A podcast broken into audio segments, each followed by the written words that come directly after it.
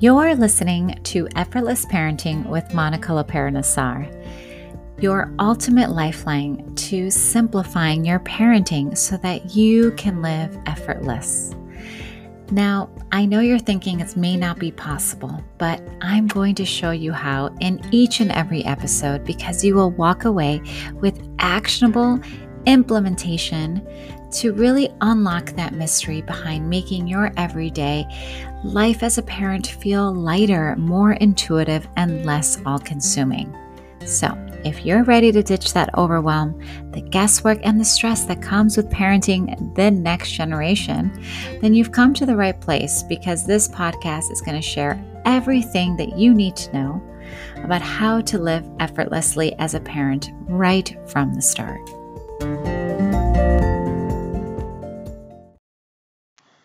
Hello there, mamas. Welcome to another episode of Effortless Parenting.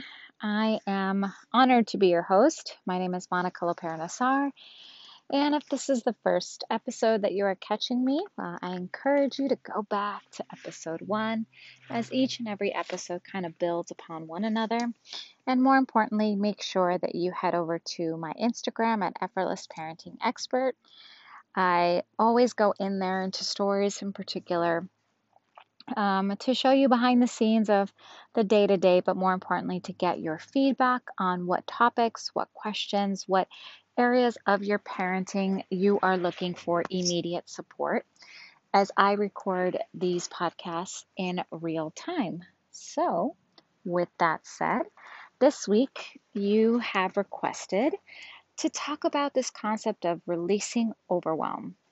And let's face it, pretty much the entire parenting journey is full of overwhelm. It's full of overwhelm because it's unpredictable, right? We have, for the most part, never encountered some of these moments, circumstances in, you know, child rearing that really bring out different aspects of awareness of our personality, of our values, our tendencies to want to perhaps control or create a lot of attachment to the circumstances or the outcomes in our life. And so, overwhelm really is just us, it's a self sabotage, you know, kind of subconscious habit. When we get into overwhelm, it's because we are unfamiliar at that moment with what's happening. Uh, perhaps we are deviating from our tried and true sort of, um, you know, default setting. And when we attempt new things, such as parenting, as you know, like each milestone in our child's life really brings about a new layer of, of learning, of understanding, of personal growth because you know, we're facing that sort of unknown territory that our children are encountering, and more importantly, how we react to those moments of unpredictability really define um, what we later see on in them.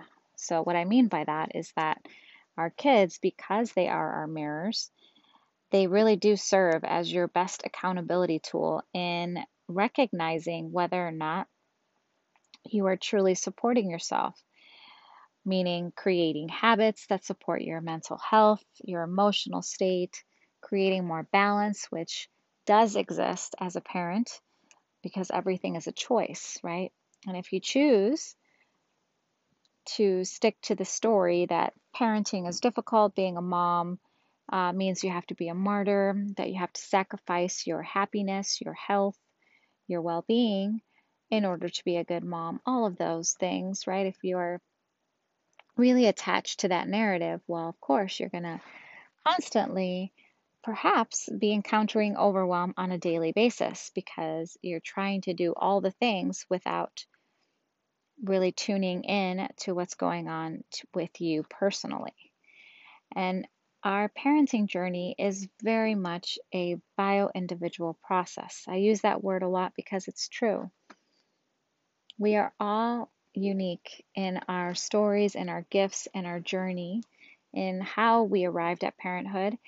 And yet we use comparison and we refer to other people to determine how we should react or act in these situations. And while it's great to have, you know, guidance from experts, right?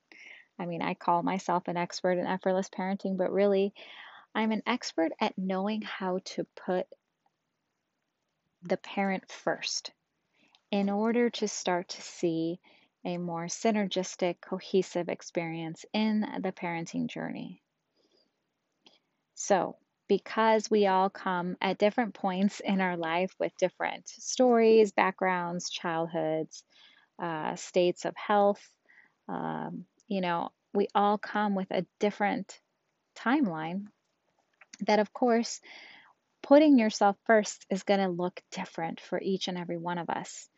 And what becomes such a toxic unfortunate, you know, cycle in parenting and in our mama circles is that we compare and contrast our experience of where we should be because so and so is there or because so and so has said this is the right way to do it. Because there's no right or wrong, good or bad, neurologically speaking, right? Our brain doesn't decipher, uh, doesn't really filter things based on right or wrong, good or bad. What it does is that it knows the way that you've always done things, right? Over 95% of what you do every day is on autopilot. It's a default setting. That's why your life becomes a series of the habits that you prioritize in your daily life. So if you go back to earlier episodes, I talked about creating a baseline for yourself is really important. It's really important to really create that transparency with what is it that I prioritize every day? Instead of thinking what you should prioritize or what you mean or intend to prioritize, actually look at your day. Pull out your calendar and start to document at 9 a.m. I do this, at 10 a.m. I do that, and start to document for the next seven days so that you can establish your own baseline to see what is it that you prioritize on a daily basis. What are the patterns? What are the rhythms that you naturally gravitate towards every single day?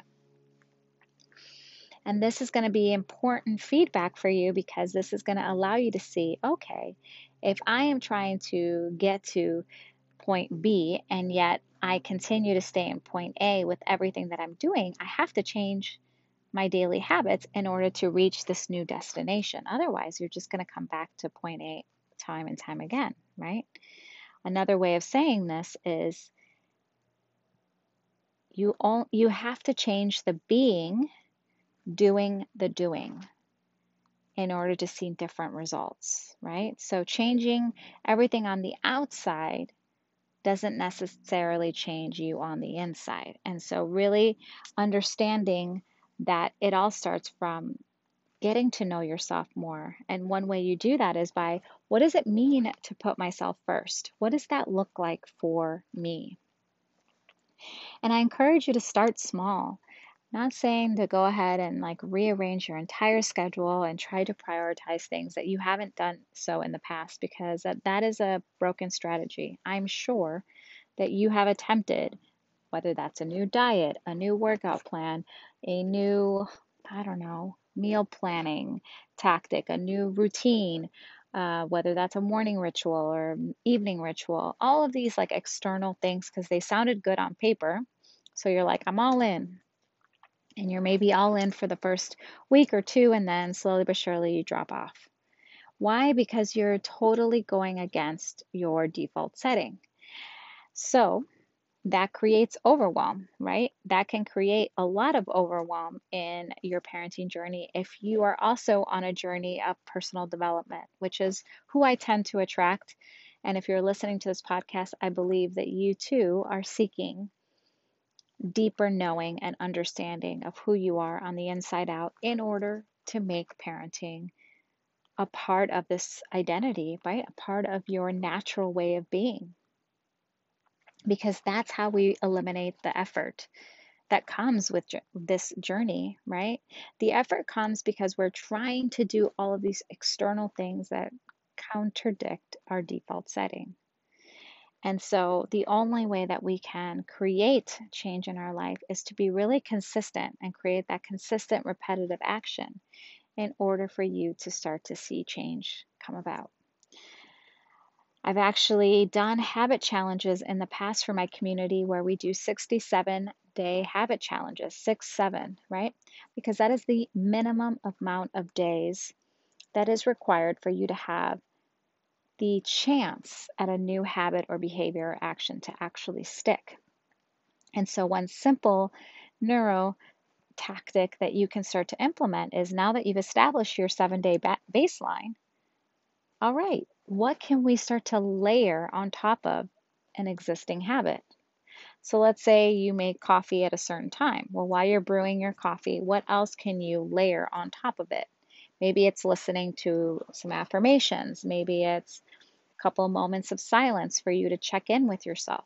So creating a habit on top of an existing habit is one surefire way of you to actually follow through because it's not going to cause any additional resistance, neurologically speaking, right? Your brain is not going to sense, hey, what is she doing? I don't know this new path, right? Like when you kind of like drastically change your your wake up schedule for example that that's going to create a lot of natural resistance because your body's like wait i don't we don't normally do this so by habit stacking which is in essence what i'm sharing here this is your kind of neuro trick to really start to tap into the language of the brain, how the brain works, and starting to create the changes you want to see at a micro level. Habit stacking is a surefire way of doing that. So think of perhaps one or two things that you can habit stack to your existing seven day baseline schedule and start there.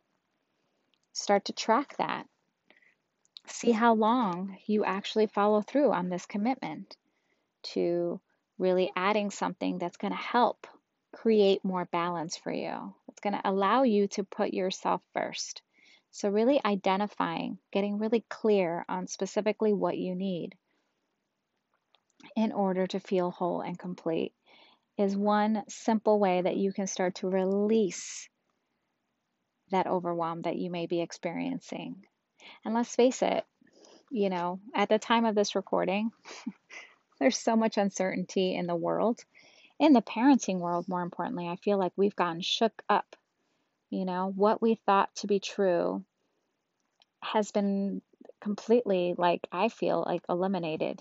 I know for us personally, we started homeschooling because we started to see that we were not in you know in alignment with the way in which the education platform that we used you know that we were aligning with just didn't fit our narrative. It didn't fit the way that we want to raise our children. And because we understand neurologically that the first seven years of life are so foundational to our subconscious identity, we wanted to ensure that we were creating an environment for our children that was incongruent, or I should say, congruent with our belief system, right? It's one of the reasons we opted to homeschool because we were wanting to really allow our children to be critical thinkers, to think for themselves, to solve problems without being told how to solve them or to memorize something or to do something based because, you know, that's what you're supposed to do, but instead allowing them to really create a learning environment that's conducive to their natural way of learning. And both my boys are so, so, so different. I mean, they're only two and a half years apart, but they couldn't be more opposite. And understanding and nurturing their individuality is really, really important for my husband and I. So, looking to, you know, start to redefine how you see parenting. Uh, the reason I brought up that example is because it's okay to be like, no, I don't want to do it that way. I want to do it this way. And let me tell you, that can feel overwhelming to choose a different path, especially if you're unfamiliar with that, right? Both my husband and I were raised traditionally. I went to a Catholic school for most of my life, he went to public. And so we didn't know what homeschooling looked like in the beginning. We had to kind of figure it out. But what was even more beautiful was to bring our children along that journey, explain to them why we were doing what we were doing, telling them you know, uh, sharing that part of that process and really navigating this new world with a beginner's mind and taking them on that journey, letting them know that with our mistakes, that's how we learn, right? When we start to do some trial and error and start to really um, course correct when needed, that really creates, you know, the learning that's necessary, right? That's how we learn new skills. You know, and one mantra that we say is that we'll try better next time, you know. We're always focused on what can we learn from this moment? What is the medicine, right? In something that perhaps didn't go your way, and how can we apply that medicine in the future, right?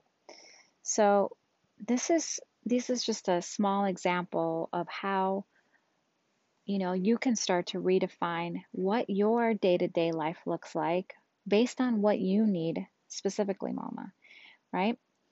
And overwhelm is really just an emotional reaction to an incongruent lifestyle, right? There are things that are going on in your day to day habits and life that are not supporting you sufficiently, which is causing that emotional reaction of overwhelm, right? And overwhelm can also be a self sabotaging block too, because when you go into overwhelm, what usually happens? You shut down, you um, perhaps disengage, you numb out, perhaps with habits that don't support your desired outcomes, whether that's a weight loss journey, whether that's just, you know, overall more energy, better sleep, right? All of that gets entangled when we sort of default to this overwhelm setting, which can be a default setting for you, which can feel daunting, right? You're like, how can I eliminate overwhelm when I have a tantruming child in front of me who wants my attention and I can't seem to find time for myself? This is where establishing our baseline, creating really uh, great transparency in what are your actions telling you about what you are valuing, what you are prioritizing. I mean, I can't tell you the amount of people and clients that I encounter that are coming to me for weight loss. And when I ask them what they eat, they're like, oh, but I eat really healthy and I eat, you know, all these things. Like they have, I'm not saying that they haven't or haven't, but what I'm saying is that perception can be misleading because you can convince yourself of anything, right? That's how powerful our brains are. That's why, you know, our thoughts create the reality around us, is because we can convince ourselves of something. But it's the actual data, which in this case is looking at your baseline, that's going to give you that honest lens of how you prioritize you. And to take that even further, take a look at your children. Do they constantly lose their cool when something doesn't go their way? Do they prioritize wanting screen time because they see you on your screen all day? Do they uh, perhaps annoy you because they're getting your attention because you're not perhaps spending enough quality time with them, right? Sometimes we focus on quantity, but it's really about quality. Are you being present with your child? Sometimes our children only require small pockets of present quality time versus having spent, well, I spent all day with them today. I'm done. Well, have you? Were you fully present? Were you fully engaged? Again, these are just questions not intended to be for you to start to judge or criticize or feel guilty about what those responses are. Because none of that energy or those thoughts are actually productive, right? So, this podcast is really intended to give you implementation strategies for you to start to do today, right now, mama. Not tomorrow, not later, but right now. So go out there and start to become your own expert of you. Start to generate that awareness of where things are, what is your day made up of? And how can you start to habit stack productive, empowering, self loving habits that will allow you to feel more aligned, more balanced.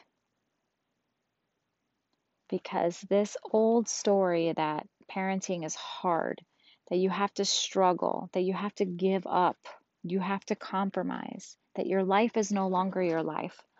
Those are all BS stories that we've inherited, whether that was culturally, whether we heard our mom or our dad say these things, whether we hear it in our mama circles, whether we hear it in our culture, right? Don't even get me started on the whole like wine o'clock and, you know, basically let's all just drink our way through parenting. While I get the humor behind it, I'm not here to advocate for one way or the other. Uh, but what I am here to say is why are we okay with not being okay in our day to day life as a parent? That's the bigger question, right? So, I like to keep these episodes short, sweet, productive because I value your time. I know that you are more than likely multitasking while you are listening to this episode, and I want you to take inspired but actionable steps today, right now, in ways in which you can apply what you have uh, gained, hopefully, from this conversation today. As always, I encourage you to reach out in the DMs. I welcome them, really, I do. I love hearing from you what you're liking, what you want more of. You know, I am creating this podcast in real time intentionally so that I can support you in real time, so that I can create relevant conversations, topics, I can bring in experts. I haven't decided on whether or not I was going to bring on people onto the podcast quite yet, but if that is something that you are craving, I love sharing my circle with you, mamas. I've done so a lot in IG, so make sure you head over to my Instagram. Go to my IGTVs. I have lots of conversations with hypnotherapists and other amazing, thriving women in my life that have allowed me to mm, get a deeper understanding of who I am as an individual first so that I can create a parenting relationship, I can create a parenting experience that honors that authenticity unapologetically and true to who I am on the inside out. All right, there, Mama. As always, I end this episode. I end every episode with remembering to put you first so that you can be your best for them. Take care.